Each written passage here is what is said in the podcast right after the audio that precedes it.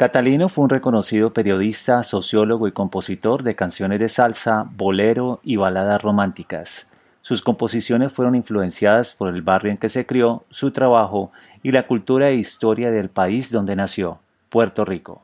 Es así como en una de sus más reconocidas composiciones evidenció el genocidio perpetrado por el colonialismo español sobre los hombres indígenas.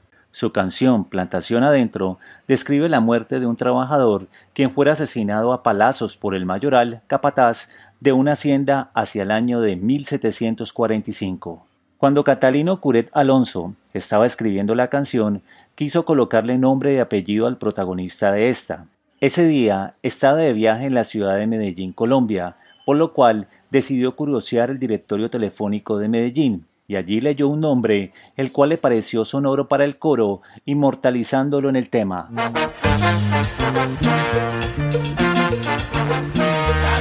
Manrique falleció, plantación adentro, cámara. Plantación adentro, cámara, sombras son la gente y nada más. Camilo Manrique falleció, plantación adentro, cámara. Pablo Picasso dijo, la inspiración existe, pero tiene que encontrarte trabajando.